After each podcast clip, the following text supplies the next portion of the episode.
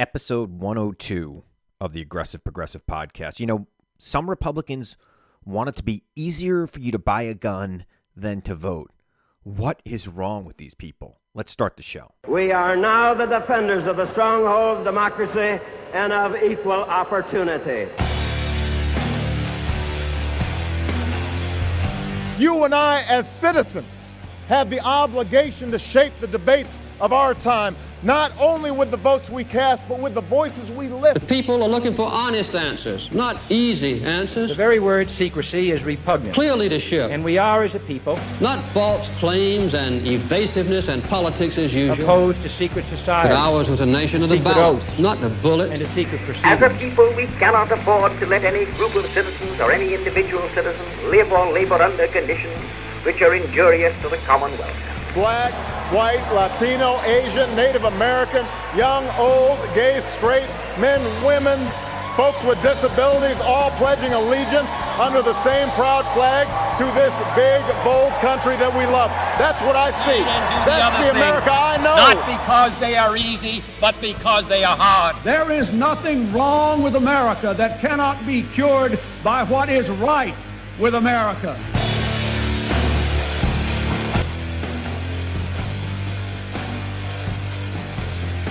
I mean, another week, another violent encounter with guns belonging to people that shouldn't have guns. Um, I, I, mean, I can't do another full show on guns, right? I do gun shows every couple of weeks around here. You all know how I feel about guns. I believe they should be treated like everything else that kills in this country. They should be licensed and insured. And I think that these stupid gun nuts should start their own insurance companies and put their money where their mouth is. One thing I know about insurance companies is they know how to measure risks. You think some guy like the guy who walked uh, into a supermarket in Boulder, Colorado, would have gotten a gun if he had to get insurance before he could take it away? He bought that gun legally, America. I- I'm sorry, he wouldn't. He wouldn't have been able to get insurance unless somebody's willing to put up a lot of dough for him to get insurance on that gun. They measure risks. Remember when you were 16 years old and you wanted car insurance on your own? I don't know if you had to do that. I mean, I had to do that because my parents didn't really support me in, in those kind of things. And you had to go into the assigned risk. Remember that? Assigned risk. And your insurance was like ridiculously, my, my insurance cost more than my car. And that's not even a joke. I had a 77 Chevy Nova as my first car, and this is in the late 80s. Okay, it's like 1989. I had a 77 Chevy Nova, and um, I had to start it with a screwdriver. And I think I was paying $1,000 a year for car insurance. I paid $400 for the car from a friend of mine. And then when I got a Camaro a year later, forget it. My insurance was through the roof. So, you know, psychopaths like, you know, the incel that uh, was sex, the sex addicted incel in Georgia who went up and shot up uh, those Asian um, massage parlors. You think he would have been able to get a gun if he needed insurance on it? They'd let him take the gun? He needed to get licensed? I, I believe that we need something like that in America.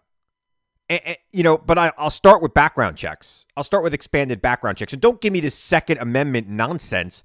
Second Amendment has regulated in it you think that was by accident? You think the founders just threw that word in there by accident? Regulated? A well regulated militia. Now, I don't know what that means to you, but I think that means you need to be in a well regulated militia in order to have the right to bear arms. I don't know. I don't want to take away guns from people who hunt, who do it. You know, I've gone skeet shooting, it's fun. I'm not I'm not interested in making them completely illegal in America. That's not where I stand. I'm not interested in taking guns away from law-abiding citizens. So get that out of your head. I'm not for that. But I do think that people like the guy that walked into that Boulder, Colorado supermarket should never have been able to get a gun. Ever. There are a lot of people that go on these killing sprees all the time that should never be able to get a gun. I, you know, what else do we have to do? And, and I got Ted Cruz, you know, calling it like drama that the Democrats are, you know, putting out there because now here we are again, blah, blah. Yeah, here we are again. And I got to watch Lindsey Graham, of all people, on the Sunday shows this weekend saying he's got an AR 15 and that if any gang wants to come to his neighborhood, he'll take care of them. Come on. Come on, Lindsey. Really? You think that Lindsey Graham is going to. St- First of all, Lindsey Graham was afraid of a tweet. Okay? He was afraid of big old former guy's Twitter handle coming after him. So you think that he's going to stand up to a gang of people coming to take his stuff in a post apocalyptic South Carolina? Are you kidding me? Anybody who believes that, uh, I mean, you know, anybody who believes that should get their head examined. Uh, I know a guy.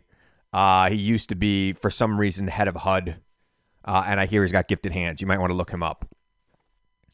Uh, it's it's a it's just funny. But let's get some expanded background checks. Let's get what we can get right now, and then let's push for more. He he actually dared Chuck Schumer to bring an assault weapons ban to the floor of, the Senate. Okay, well, if you're not going to filibuster it and we're going to have an up or down vote about it, let's do it.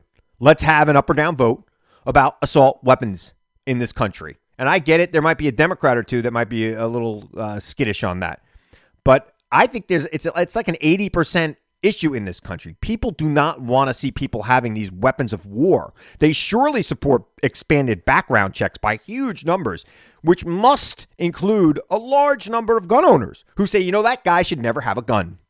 Somebody like that should never have a gun.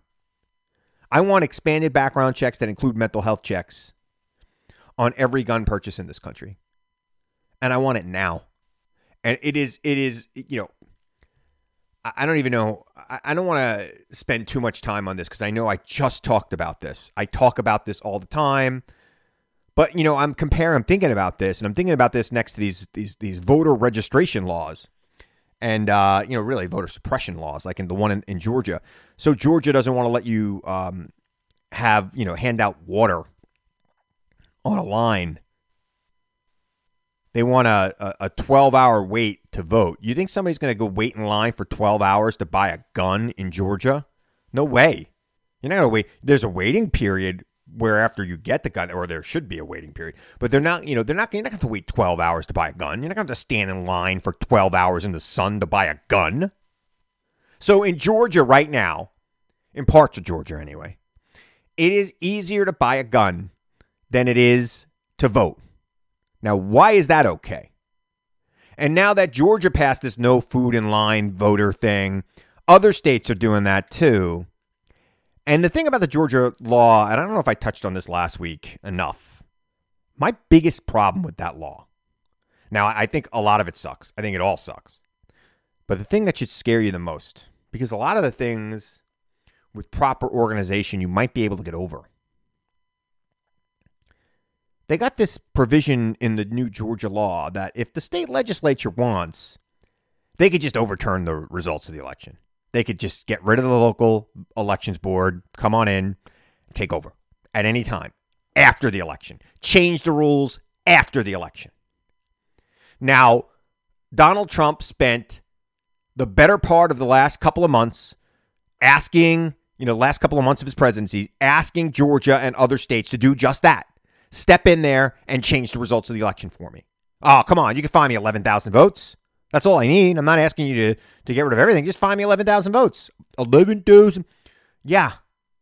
So now they have a law that would allow them to do that. Takes it away from the local elections board, takes it away from the Secretary of State in Georgia. We see the same law being introduced in Arizona. Republicans around the country are introducing these bills all over the place. Um, they're just going to pass in states like Georgia and Arizona, where you know the Republicans control everything. It, it's it's just these people don't believe in America. They don't believe in a democracy, a democratic republic. They don't believe in it. They believe that it's their way and the other side is evil. And I guess they feel by any means necessary, they've not they've got to beat that other side back because they're on the sides of the angels. They're God's chosen people. And they need to rule America. That's what they believe. Doesn't matter how many people died for your right to vote. Doesn't matter. No, no, no, no. They're right and everybody else is wrong. And if the people decide that they're not going to be in power anymore, that doesn't matter to them. They're going to keep power. That's what it's about for them. And I get it. I talked about this last week. I, I hope you're not like going nuts saying, no, Chris, this is a rerun. No, I'm a little bit more animated than I was last week, I guess, about this topic. And the guns thing, they all kind of like meld together for me.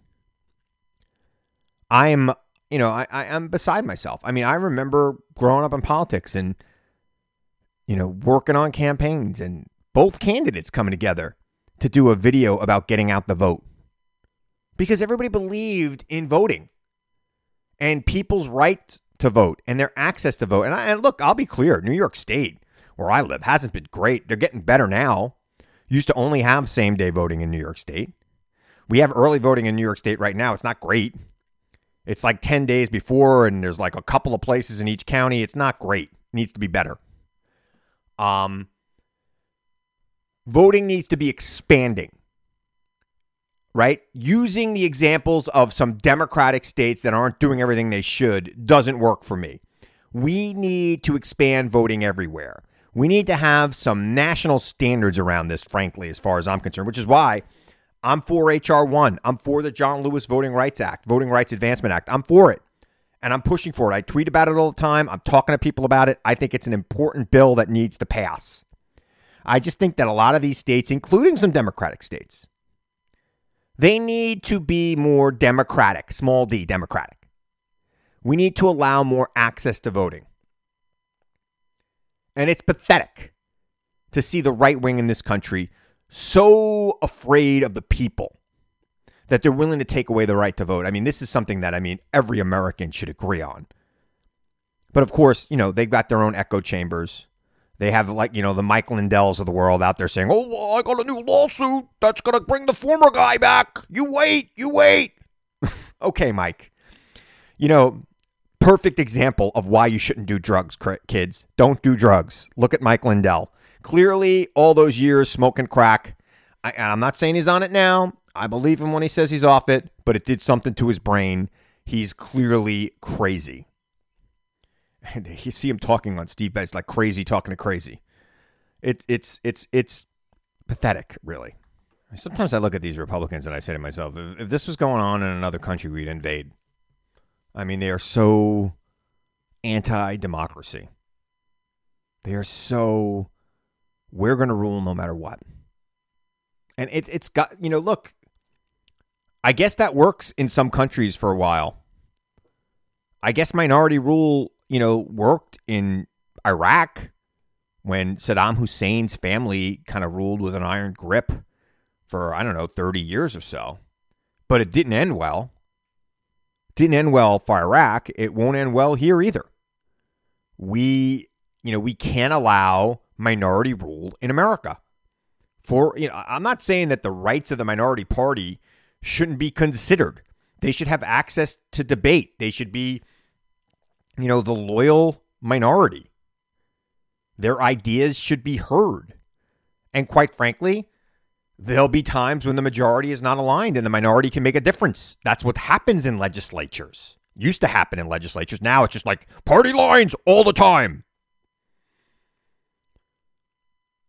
But, you know, to hear people talk about the filibuster in the United States Senate, like, oh, it's the protector of the minority party in this country, and the, the, founders were all about the rights of the minority. Well, the founders were about the rights of the minority because back when the founders were founding this country, they were the minority, the wealthy landowners.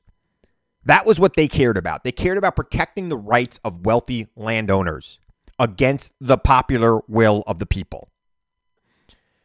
And while that has stabilized this country, and I believe, firmly believe in our republic, I believe in a Republican form of government, small r Republican form of government. I believe that that stabilized our country, allowed our economy to bloom, allowed us to grow to the powerhouse we are. I believe in it. But I do not believe that the filibuster, the, be it's be, the way it's been used for the last 15 years, Mitch McConnell's filibuster, is has anything to do with the founder's intent. I don't think they could have possibly, and first of all, it's not in the Constitution. We heard from Barbara Boxer three weeks ago.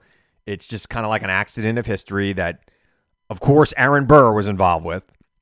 Those of you who know me know I love the, the musical Hamilton, and also know that I love Hamilton. Loved him before. I read his, you know, that that thousand page biography uh, when I used to commute to Manhattan. Uh, carrying that book around was tough. This is this is pre Kindle days, or maybe Kindle might have been around, but I still like a book. Um, it's it's not helping. It's not making things better.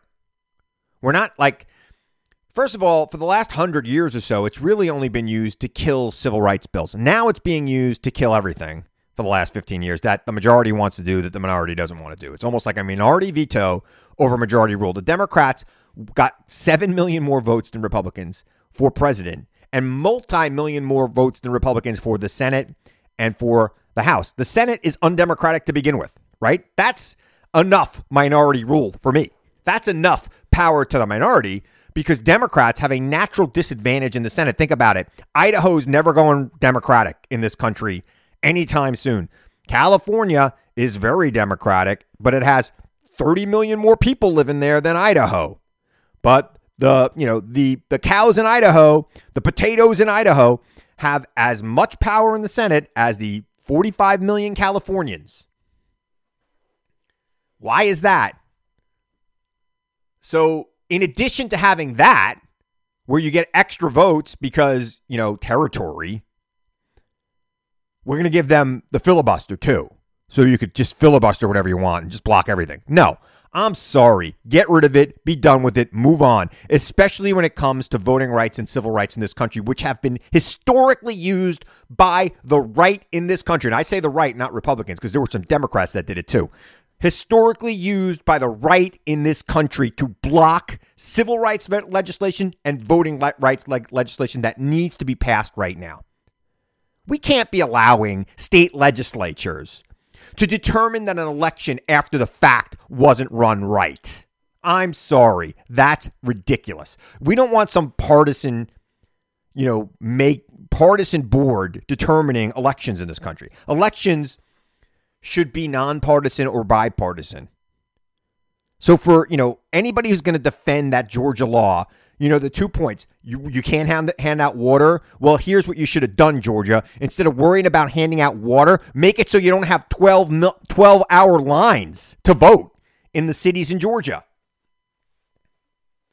I mean, I'll give up the water if it's a 30 minute wait. Shouldn't take longer to vote than it does to get a pizza. Shouldn't take longer to vote than it does to buy a gun. Get a gun in 30 minutes or less in Georgia. Vote, nah, might you might need to take a day or two off. Get a babysitter, pack a lunch because nobody can feed you now. Bring some water.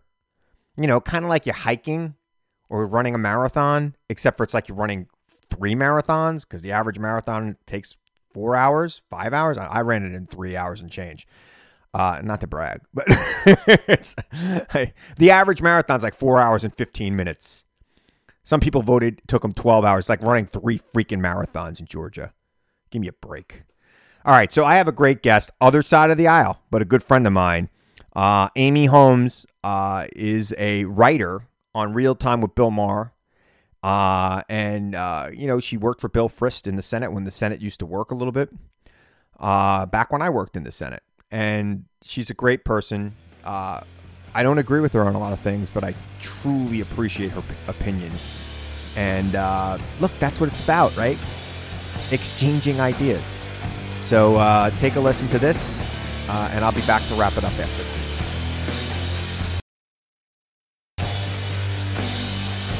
Joining me now is my returning champion, I should say, conservative media pundit Amy Holmes former aide to Senate Majority Leader Bill Frist. of course, I am a former aide to Senate Majority Leader Chuck Schumer. We are both now former aides to majority leaders. Of course, you worked for him when he was in the majority. Uh, Amy, how you doing? And currently, I should say, I'm so proud of Amy. She is a writer on one of my all-time favorite shows, Real Time with Bill Maher. Amy, thanks for joining me. How you doing? I'm doing great. How are you doing? I am, I couldn't be better. Uh, you know, I'm I'm seeing the light at the end of the tunnel. But before we get into our topic, and I told you I want to talk in to you. a tunnel, Chris? I, I feel like I've been in a tunnel for the last year, haven't you? Real metaphorical tunnel. I mean, um, be, before yeah. before we get to that topic, I just did a rant before I got on the air with you about daylight savings time and how I want daylight savings time to be permanent. all year. Yeah, I agree. right. We're New Yorkers. Bipartisan agreement. We have bipartisan support. We're in New York, right? I made a plea. I have a, I have a station in Idaho. I made a plea to the Republican senators in Idaho to just throw me a freaking bone and give it to me. Give uh, everybody would do better with an extra hour of daylight at the end of the day, right? Oh, absolutely. My Good. mood has already lifted. There you go. So I'm like I'm ready to rock on that one. So let's talk about one of your favorite subjects. You've written about a lot about it. I talked about it uh, on my podcast last week. I haven't talked about it too much on the radio yet. Cancel culture. And you know, while I think it's overused, the term is overused. I think like when conservatives are running around reading Dr. Seuss books when, you know, a private company decides, you know what, that's a little too racy for us. We're gonna go a different direction on a couple of our products. Um, is weird. But I think when Teen Vogue makes a decision to kill an editor job because the woman had a tweet when she was 17, I think that's kind of ridiculous, frankly. It was outrageous and totally unjust.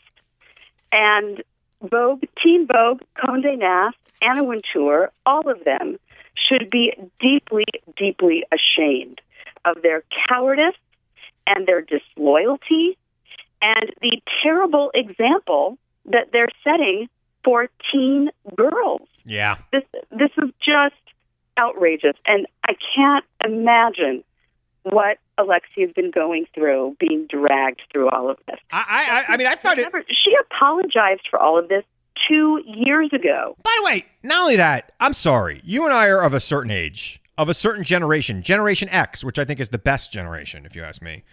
Um, when we were kids, we didn't have Twitter. Nobody was taking pictures of everything we did. Thank God. Right. I mean, you and I, I was a knucklehead when I was 17. A You complete, would be unhireable. I would be unhireable. Yeah. I mean, it's it's. I I mean, I don't know that I don't know that I ever did anything to intentionally hurt anybody, and I don't think Lexi did either. And it's it's it's look. I am not for people using hurtful language. I am not for people intentionally hurting people, but I am for judging people by who they are now, not who they were when. Well, particularly as a teenager. Yeah. I mean, there's a reason why you're a lawyer, why we, you know, close the books on teenage crimes and expunge it from their records and they can go on and build a life. And this example, and, you know, you might have, you know, been the kid being a smart ass and posting stuff on Twitter. And also remember that, you know, when you're a teenager, you're, you know, your friendship circle, your Twitter group is like what, 10 people? Right. that are really interacting with you. You don't think that, you know, 10, 15, 20 years from now, you're going to be having a global audience Right. for what you post on Twitter.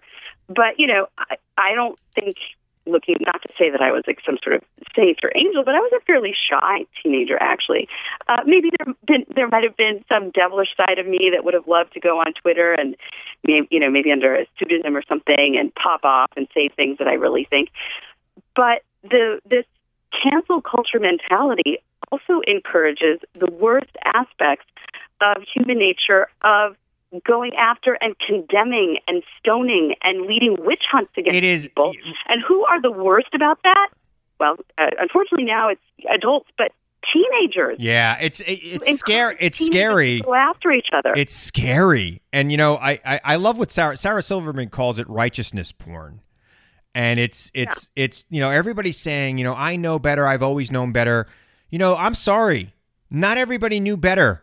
Always. Even a lot of the people that are a lot of the people that are, are, are throwing the first stone have their own I sins. say, Chris, including Alexi's main tormentor, the woman who was leading the the witch hunts to pack the the jackals Yep. against Alexi. It turns out that uh, she was a prolific user of the N word Yeah. when she was a teenager. Yeah.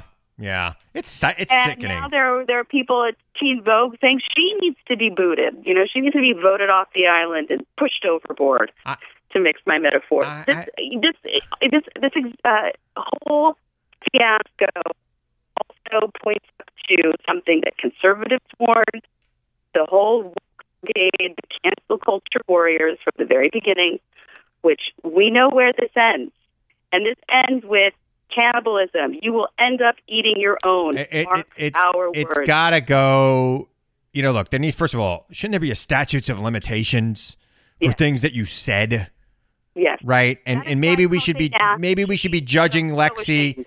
Maybe we should be judging this woman by the content of who she became as an adult. I mean, it is it is she's she's clearly a caring, thoughtful person in her I don't adulthood. care if she's a raging, you know, bitch on wheels. If that's what it takes to be the editor of Teen Vogue, she should be. You know, this was about a job, and Right. she was hired because she was a dazzling journalist, winning awards, as you know, skilled at what she does. She had apologized for these tweets already two years ago. She brought them up in the interview to Yeah. alert them, which is a very responsible thing to do Yeah. and she knew that that might have cost her the position, Yeah. which I think is a very brave and honorable thing to do. Yeah, totally. And she gets rewarded by the so-called grown-ups in the situation, the executives at Condé Nast and Teen Vogue, uh, being, you know, running and, uh, you know, uh, tucking tail and running and hiding and firing her. Now, I, I mean, I hope her contract, I don't know, you know, they have these clauses about, you know, you can get fired, you know, for these things. But if she brought it up, I, I mean, how could you be And they told fired? How could you be fired for something you did when you were 17 years old, when you're an adult now? I, I mean, maybe if it was something egregious, if it was some criminal, you know, activity that was egregious, I could understand that, and particularly if it was hidden from the employer. right. But in this case, she was upfront on the table. You need to know this. This might hurt my chances, but you know, she didn't want to blindside them, which is, you know, as I say, a very honorable, brave, courageous thing to do, particularly when such a big job is hanging in the balance. Yeah. Think of all the people who actually lie on their resume, who say that they like went to colleges they didn't and got degrees they didn't. She was, you know, honest to a fault. And I wonder, you're a lawyer here. Would she have, you know, any legal basis to sue Condé Nast? Uh, you always have. told her it was okay. I, I, I, if I was her, I would be. shoved. If I was her, I would be suing Condé Nast. Yeah. Okay, but she did resign, which is part, which is part of her problem here. But it, it, Oh, it, she it should never have done that. yeah, it She never them fire her. Yeah, that she should have made them fire her and not resigned, unless she was forced to resign, which is probably what happened.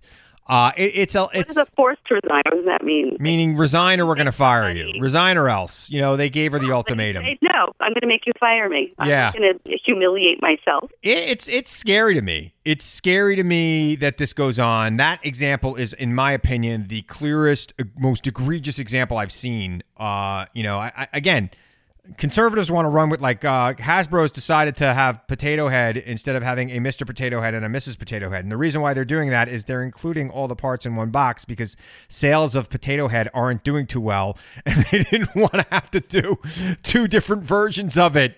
It was a business decision. Nobody told them to do it. But uh, this is real, and that's Yeah, I'm going to say Alexi's actually a real life person, Right. not a plastic toy. right, right. People are being treated like plastic toys and smashed up Yep. and thrown in the garbage. Yep, it's it's it's outrageous. it's outrageous. I know that you've spent the entirety of COVID in, In New apartment? in your apartment in New York City.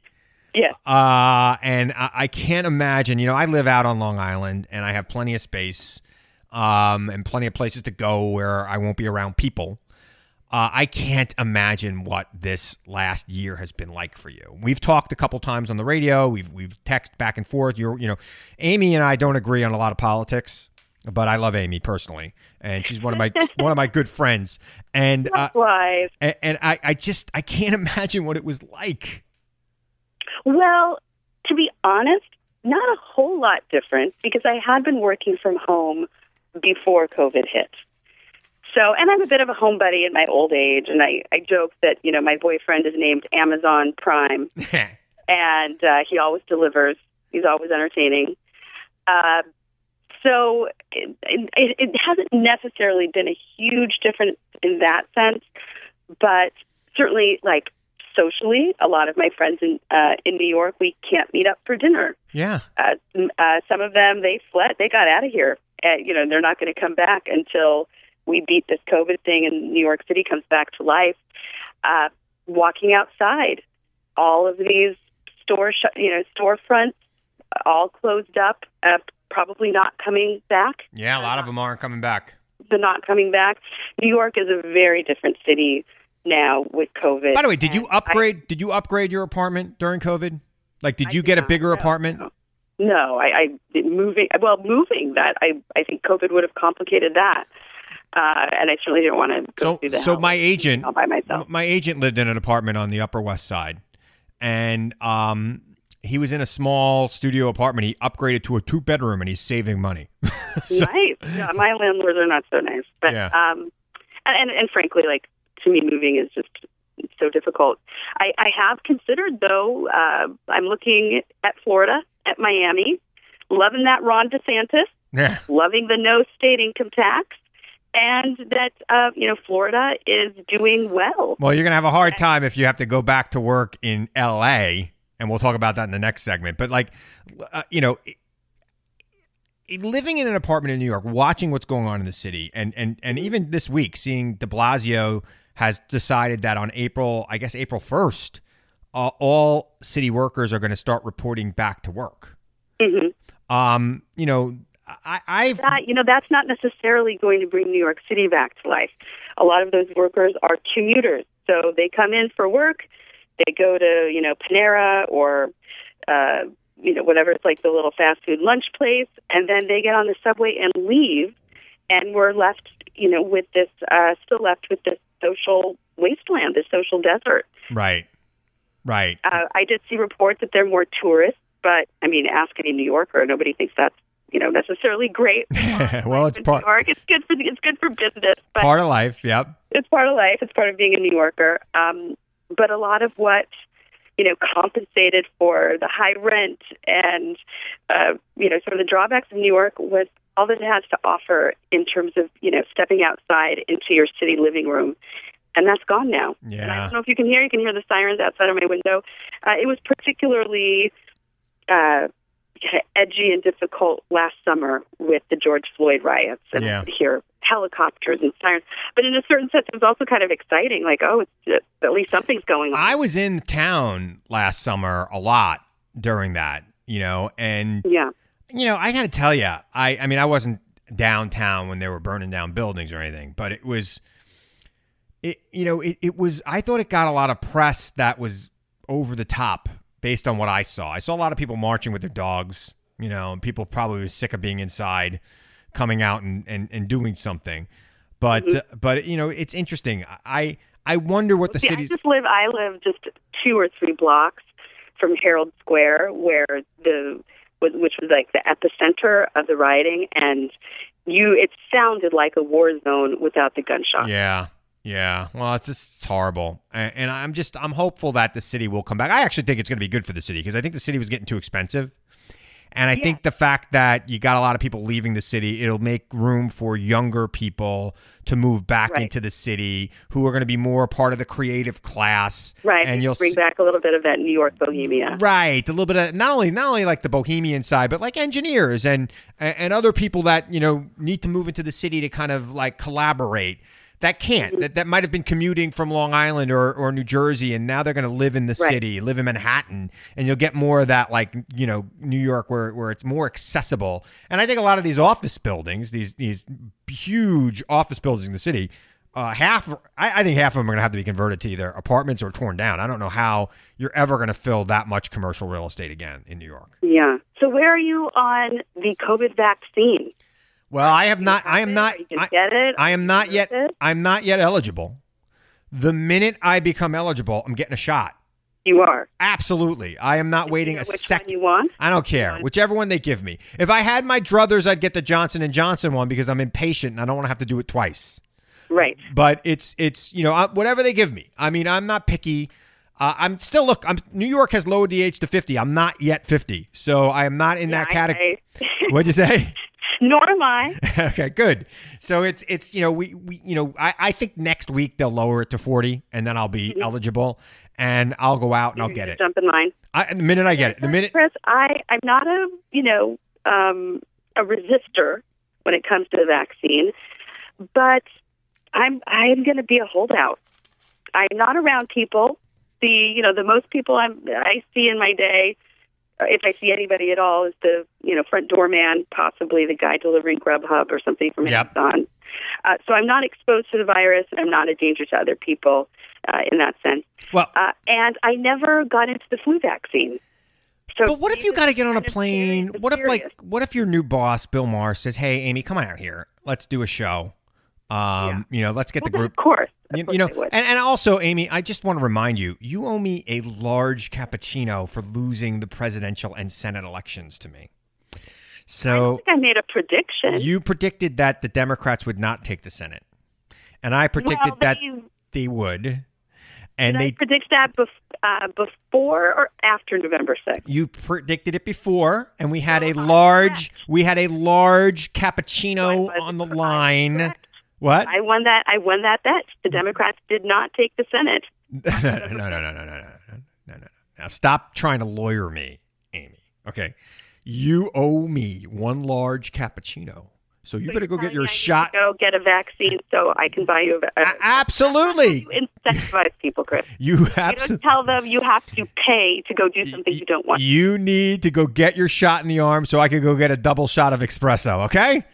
Okay. All right. Uh, Just but I, I, I have to say, you know, I understand the hesitancy and the nervousness about getting this vaccine.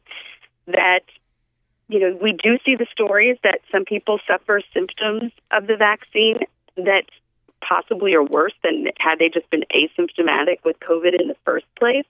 And you're putting this foreign thing, you know, I, I, I and I, I hear those stories too, and it, it's great for the react. it's great for the media to showcase those stories, but it's anecdotal.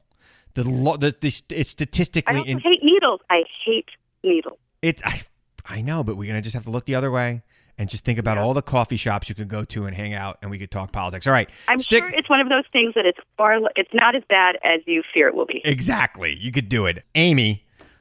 I'm always proud of you, and Oh. I'm also proud and jealous that you have a job as a comedy writer on Real Time with Bill Maher. Now I've done all these improv classes, stand up, my whole life. I'm my politics and Bill's are very similar. Yours is a little bit off of Bill's. How do you get this job? And I'm still stuck here doing radio. I was going to say uh, to call me a comedy writer, I think is generous, a bit of a stretch. Um, my main focus is on the news and analysis side of the job. Although I have been writing jokes, and he does use them, some of them, uh, and I love it. I love the way that it's challenging me, stretching me, learning from all of these incredibly sharp-witted, fast-thinking, great, you know, uh, colleagues that I get to work with. Uh, so it's been it's been a blast. But I'll tell you, it is very demanding. That uh, Bill takes his job, his his responsibility is very, very serious. Of course he does. That's how you last. What is he like? Forty years now on top of the game. I mean, you know. Yeah, 25 years. And, Yeah. You know, the what you hear on the show, what you see is what you get. That is who he is. Those are his real thoughts. That's what he's thinking about. He's constantly reading, educating himself, testing ideas, debating. Um, so it's been both creatively and intellectually really challenging and stimulating and rewarding. That's awesome. That's awesome. What do you find the most rewarding part of the job? When he uses my stuff. I mean, didn't we feel that way when we were in the Senate too? Like when, when we were kids in the Senate, right? So when I'm a kid out of law school and I'm working for Chuck Schumer and I write a line for Chuck Schumer and then he goes and says it, I'm like, Right. you know, amazing to me, amazing to me. And and amazing. And but there's also this nervousness. I don't know if you felt this when you wrote for Senator Schumer that uh, you're, you know, writing for them, and if they use your stuff, that you know, what if it doesn't go over or there's a negative reaction and you feel, you know, partially responsible for that? Like there's, you know, that kind of excitement and nervousness that okay, cross my fingers that, you know, the audience likes it as well as, you know, we do. Well, you know, the thing about comedy that's different from the Senate. So I once wrote a line. Really? Is there is there a big difference? Well, I once gave Chuck Schumer a line that was horrible that he used. Uh-huh. That he, uh, you know, we were sitting there uh, getting ready to go do a press conference, and I said the only way this this ridiculous thing is going to get a story is if you walk out of this car, walk up to that microphone, and say you're going to filibuster this bill. right? And he did, and it was horrible. It was the worst thing in the world. Uh, and it, it, you know, it, it's. I wish I hadn't said that, right? And it, and but you know, life moves on. It just takes a little longer. In comedy, they can't all be gems. They can't what? And he didn't blame you? No, he didn't blame me. He took responsibility. No, he That's took responsibility because it's his decision. and Andrew Cuomo. his look, the thing about Chuck and and you probably had the same thing with your center is their name on the door. We're just giving them advice. They have to take it, right? And and with Bill Maher, it's the same thing. It's his name on the show. He's the one saying the line. The difference between comedy and politics is that there's going to be another show tomorrow, and they can't all be gems. You know, I've done I've done enough improv in my life to know that they can't all be gems. But I always knew you'd be a comedy writer because the first time we were ever in the same room together. I don't know if you remember oh, this. oh no. Oh no. I don't know if you remember this. We were on this super panel that Sean Hannity was doing, and it was about the Affordable Care Act. And he he calls on me to talk about the Little Sisters of the Poor case. Mm-hmm. And I had this joke that I've been telling, and I said, you know, Sean, These nuns who are being forced to uh, hand out condoms. yeah, it's about it's about birth control being con- being included in the Affordable Care Act. Is really what it was about. And I said, you know, Sean, in these tough economic times, don't you think people should have a recreational activity that they can afford? And don't you think sex is a good one for that? And you start cracking up, and then he calls on you about something else, and you go, No, no, no, Sean. I want Chris to expand on what he just said. That's when we became we became fast friends after that. We were very and it was and it was over a joke, really. Because you had an eye for comedy. You weren't like neither one of us, even though it might appear when I'm on Fox that I'm this serious person. And the people who listen to my radio show don't don't get that serious side of me because I try to be funny on the radio. I want you to listen. Um, but you and I are are serious people, but we like a good joke, and I think Right. that that's why you fit in there. I I hope so. I hope that my colleagues uh, agree with that. But it, you know, it kind of brings us full circle, I think, to cancel culture and the wokesters, because those are the least funny, you know, uh, people on the planet. Yeah. Cannot take a joke. And yet, I think that their politics are a joke. So while you and I take ideas seriously to grapple with them and take in new information and debate and come to conclusions, they're just knee jerk and uh, reactive and oftentimes very self dealing. Yeah. That's one side of all this cancel culture I think needs more attention. It's a lot of it is being used by people who are trying to push people out and uh, you know So, so that they could step in. story so that they can step in exactly. And, I think that's part of what And, happens. and I got to tell you, when it when they come after comedians, it gets me really mad because I think comedians need a wide berth to tell their jokes. Right? J- D- Dave Chappelle did a special last year called Sticks and Stones, which I'm I'm surprised didn't get more pushback from the you know from the woke Olympics because it was it was you know it was purposely named to get people pissed off, and he went out there when and, and this all ends? When do you think that you know this thing just goes over a cliff and crashes, and people realize that? I think it's mistake? crashing now. You know, I think it's just about over because one, the Republicans made a, a mockery of themselves in their challenge of it with the stupid Dr. Seuss stuff. And two, this situation at Condé Nast is, I, I don't know how anybody could look at that and think that that's fair. I don't think, I don't, I don't know how anybody can look at it. And most Americans, most Americans aren't on that path. Amy, it's a very, including most Democrats and most progressives, it's a very small group of people. Show that the public hates it Yeah. It- overwhelmingly. it's it's like, you know, give people a chance to explain what they're talking about or ignore things that they did 10 years ago. It doesn't matter if they didn't hurt anybody through it. And if they're, you know, if it was bad and they apologize for it, great. Whatever happened to forgiveness? Amy, I'm out of time with you. Amy Holmes is one of the best writers on the Bill Maher show. Oh, that's not Real true. time with Bill Maher. She's at, what is it? At Amy M. Holmes. Amy M. Holmes. Amy M. Holmes on Twitter. I always tweet her out. Amy, thanks. Amy M. Holmes. Thanks for joining me. Right, I hope you liked Amy. I love Amy. I know you probably don't agree with Amy. She is definitely hard to debate. She knows a lot about a lot, and she's got very informed opinions. I, I was a little concerned about her, you know, hesitancy on the vaccine. I uh, New York, as of today, will allow everybody over the age of 30 to get a vaccine, which means I will be signing up. Uh, I probably by the time you've listened to this, I have signed up uh, to get my vaccine. Hopefully, I'll get it soon because I really just want to go out to dinner and not worry about dying um, or spreading it to somebody I love. So I'll go out there and get that vaccine and get vaccinated. I hope you're getting vaccinated if you're eligible. I hope you signed up. I hope it wasn't too uh, terrible of a process for you. I hope you didn't have any side effects. Um, but I think we're getting there. Look, I mean, Joe Biden gave a press conference last week. He started out the press conference by saying, "We're going to make uh, 200 million people vaccinated by uh, my first 100 days." Well, that's freaking awesome, right? Everybody was complaining that the 100 million goal was too easy. He got to 100 million in like 54 days. Now he's going for 200 million. And if you recall, if you're a uh, a- conscientious listener to this show, I don't know if it was last week or the week. I think it was last week.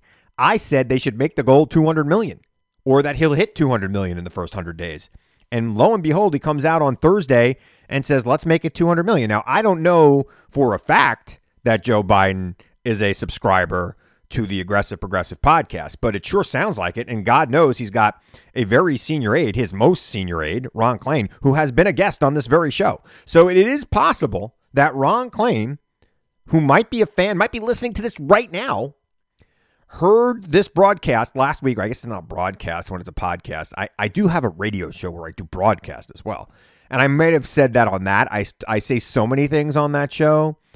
I don't remember exactly what I said. And I'm more of an improviser on that show than I am on my podcast because I do the podcast after I've done the radio show. So I have some bits kind of working around in my head a little bit.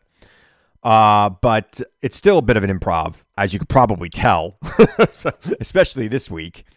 God, I hope that nobody from the Bill Maher show is listening to this this week and saying, man, this guy is all over the map. There's two things I need to explain to you, uh, Bill Maher's production staff, if you're listening. One, I had a very large cup of coffee before I did this show from uh, a, a popular chain who makes very strong coffee, and I am bouncing off the freaking walls.